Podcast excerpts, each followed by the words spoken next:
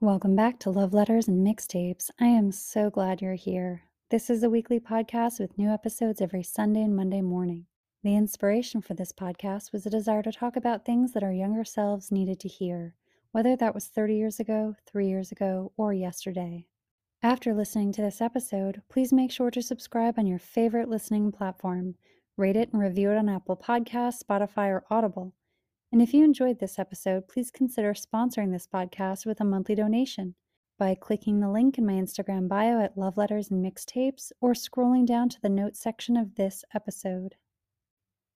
I wanted to open this episode with a beautiful reading that I found, and it aligns perfectly with our topic for today. The title of this piece is I Was Trying to Describe You to Someone, and it's by Richard Brautigan. I was trying to describe you to someone a few days ago. You don't look like any girl I've ever seen before. I couldn't say, well, she looks just like Jane Fonda, except that she's got red hair and her mouth is different, and of course, she's not a movie star. I couldn't say that because you don't look like Jane Fonda at all. I finally ended up describing you as a movie I saw when I was a child in Tacoma, Washington. I guess I saw it in 1941 or 1942, somewhere in there. I think I was seven or eight or six. It was a movie about rural electrification, a perfect 1930s New Deal morality kind of movie to show kids. The movie was about farmers living in the country without electricity. They had to use lanterns to see by at night for sewing and reading, and they didn't have any appliances like toasters or washing machines and they couldn't listen to the radio. They built a dam with big electric generators, and they put poles across the countryside and strung wire over fields and pastures. There was an incredible, heroic dimension that came from the simple putting up of poles for the wires to travel along.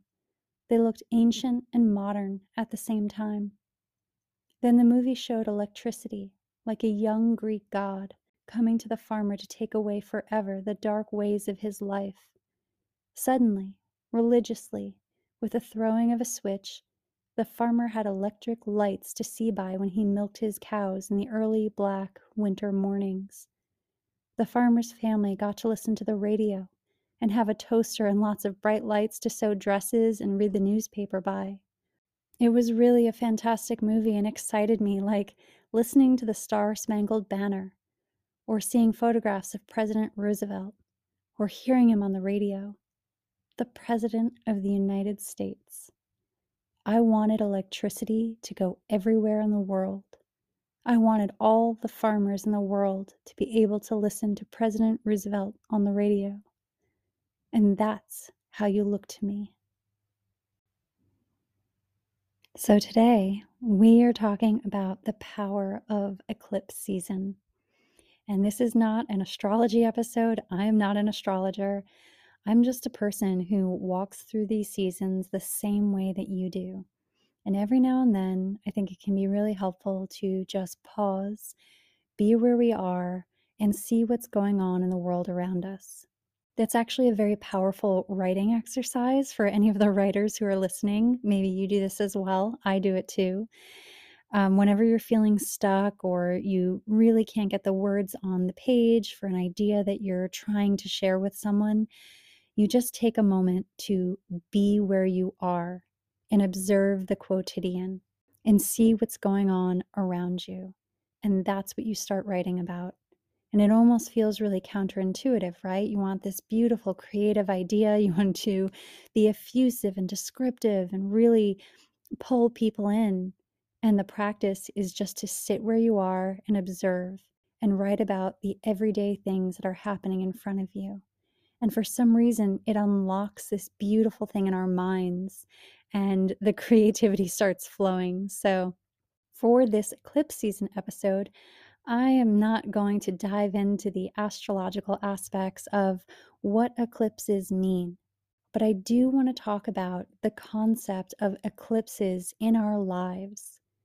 The dictionary defines an eclipse as an obscuring of the light from one celestial body by the passage of another between it and the observer, or between it and its source of illumination.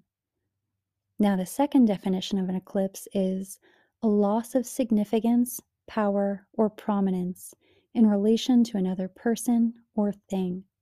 So, for this episode, without doing any research on what every internet astrology expert believes that these next few eclipses will bring to the surface, I just sat with those definitions and I thought about what that would mean in my own life. And maybe that's the gift of eclipse season. It's inviting us to think about what is eclipsing us? What are we eclipsing? What are we separated from? Where do we feel a loss of significance, power, or prominence in relation to another person, place, or thing? And how does that show up in our lives? I, for one, could not feel less like a celestial body these days and I am not sure that I have so much light in me currently.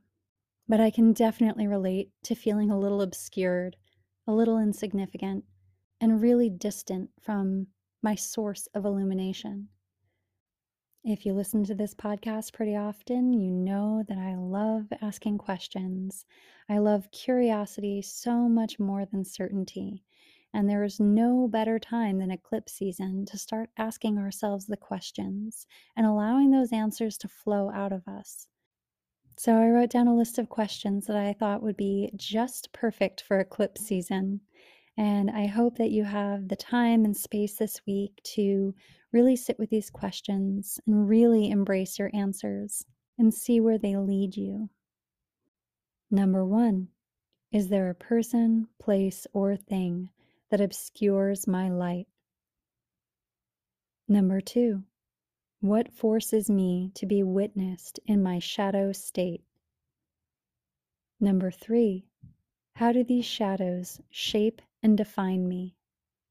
Number four, how do they shift based on the angle and intensity of the light coming toward me? Number five, where does my power exist? Number six, how is my power defined in relation to other people, places, and things? Number seven, what could ever dim its significance? Number eight, how often do I confuse temporary people, places, and things that cast shadows as they pass through my life with something permanent? Number nine, who or what forces me to tell the truth about who I am at my core? Number 10, what have I allowed to become a barrier between myself and my power? I hope those questions reveal some things to you at this time. Ram Dass once famously said, We are all just walking each other home. And that is such a beautiful sentiment. It sounds beautiful when I read it here on this podcast, but it's really difficult to incorporate into our daily lives, especially when our interactions can feel a lot less like celestial bodies passing by one another, and they feel more like car crashes. And that's what eclipses might bring up for you those moments when you feel overshadowed or blocked and at the moment, it can feel completely out of alignment. But I also think that there are very often lessons hidden in those moments.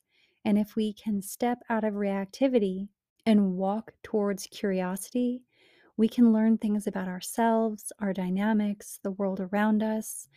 And then that eclipse serves a purpose. And maybe that's the practice. That's the practice that we're talking about this week.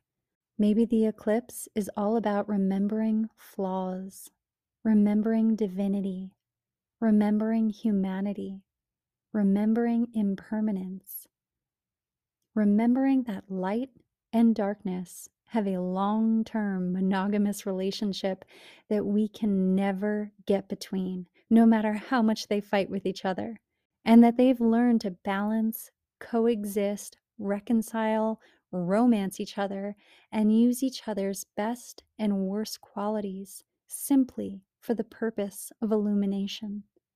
And I love thinking about it that way. You know, there's such polarizing information and takes, especially on social media, about light and dark and shadow work and you know what we focus on expands but you know aren't we supposed to look at the darkness within us and kind of purge it? And you can go back and forth all day and i don't want to have that conversation.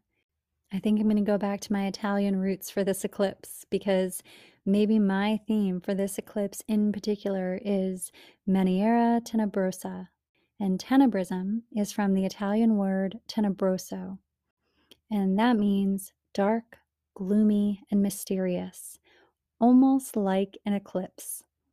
And it's also occasionally called dramatic illumination. And it's this very powerful style of painting. And in it, they use violent contrasts of light and dark. And darkness becomes a dominating feature of the image, but without it, the light wouldn't be able to do its job and really highlight where it wants to bring the person's eye. And this technique was developed to add drama to an image, and it creates a spotlight effect, which is very common in Baroque paintings. And I actually wish I had a very beautiful Italian word for the way I feel and that it rolled off my tongue like a seductive mantra. But instead, I just have another question, and that is with who, what, or where in your own life is there a love affair of obscurity? Those tangled shadows and illuminations casting contrasts of light and dark, highlighting edges you weren't aware of, paths you previously hadn't considered, or bringing forth three dimensions from within you where you once only saw two. And that is the energy that I am dropping into for this eclipse season.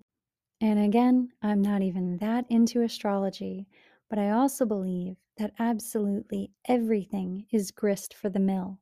No matter what we read, hear, or see, it can always inspire us to look inward. And hopefully, that's what this season is all about. So, there's another very common theme that pops up on social media a lot, People are always talking about creating and manifesting and all the things that we have to do in these moments that are deemed as special. And so I am here sitting by this virtual campfire talking to you and inviting you to do absolutely nothing during eclipse season other than root down to where you are. And this comes up in particular for so many of the people who listen to this podcast because Many of us were parentified children. We were very overly responsible for the physical safety, financial health, or emotional regulation of our caregivers. And when you grow up like that, there's this pervasive feeling that chases you throughout your whole life. We always feel as if we have to be doing something. And even if you didn't grow up in those environments, maybe you were growing up in a different dynamic, but that feeling you can relate to it. You know what I'm talking about. And this is probably something that saved us when we were kids. Because if no one will take me to the hospital, then I'll just walk myself into an emergency room. If no one remembers to buy the food or lock the doors or wash the clothes or pay the bills, then I'll just do it myself. If no one protects me in moments of danger, then I'll learn how to fight for myself. But as we grow up and we evolve into adulthood, these things that once saved us end up distorting. And what once created this profound sense of safety and order has now become shackles and weights and something that really holds us back. Our survival techniques end up preventing us from thriving.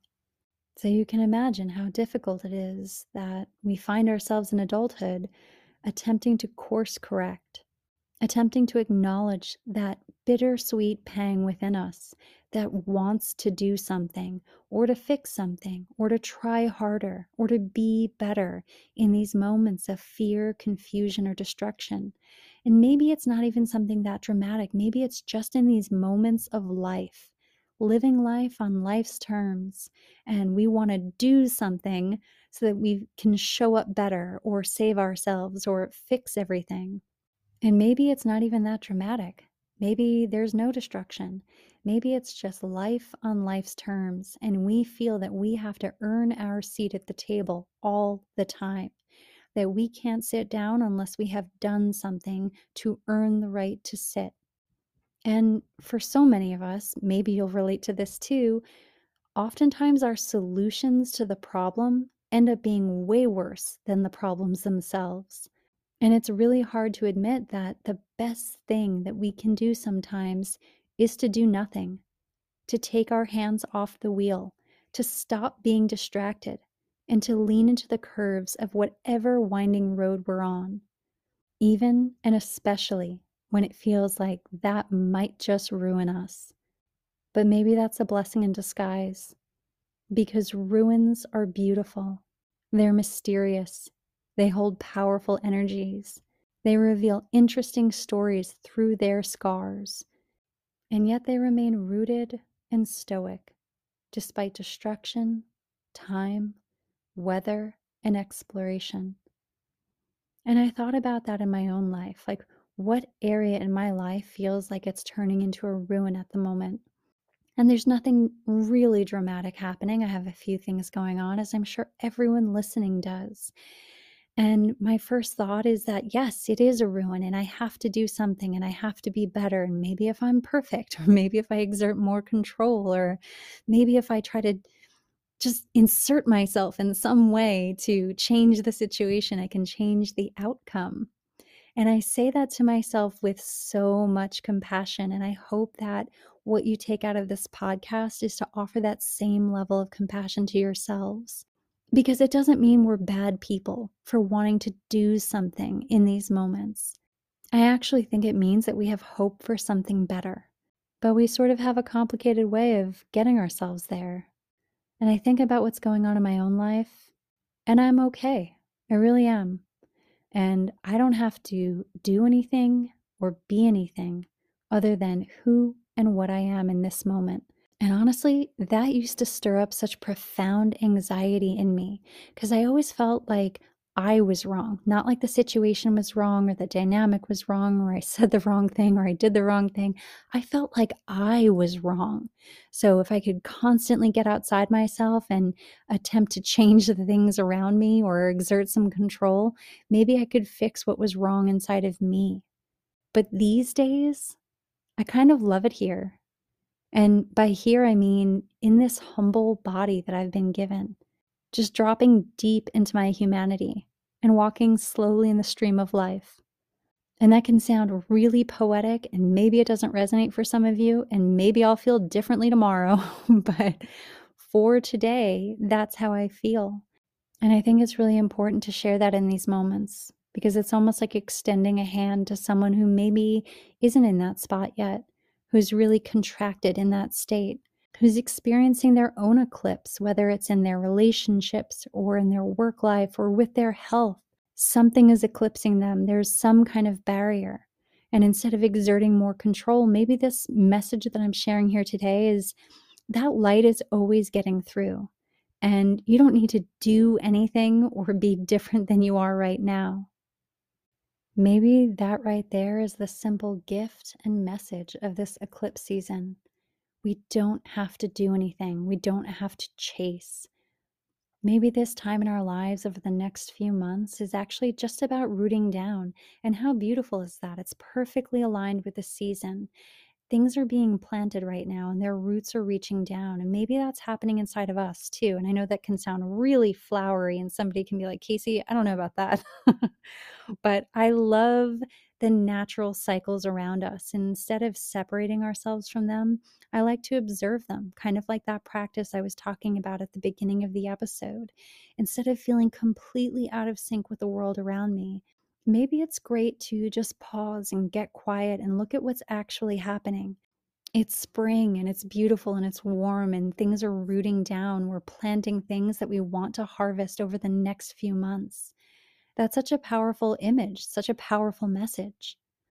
And I wanted to share one more thing and I really hope this resonates as we close out this episode on eclipse season.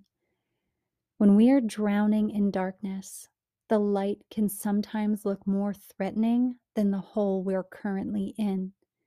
And so, contrary to all common sense or inspiration, we just go ahead and dig ourselves in a deeper hole to avoid that light. Maybe this eclipse is about sitting in the light, observing the transient nature of our shadows, allowing for some roots to develop in uncomfortable spaces, and setting aside all of our stories. Maybe the powerful message that's channeling through during this season is to finally start getting curious about all the things that we think we know. Well, I really hope that this episode resonated with you and that you're able to integrate some of the messages that I just shared into the next few months. So until next week, make sure to hit the follow button on your favorite podcast listening platform. Before you close out of this episode, it would be so incredible if you could take a moment to like this episode or rate it or leave a review. You can always join me on Instagram and TikTok for daily journal prompts at Love Letters and Mixtapes.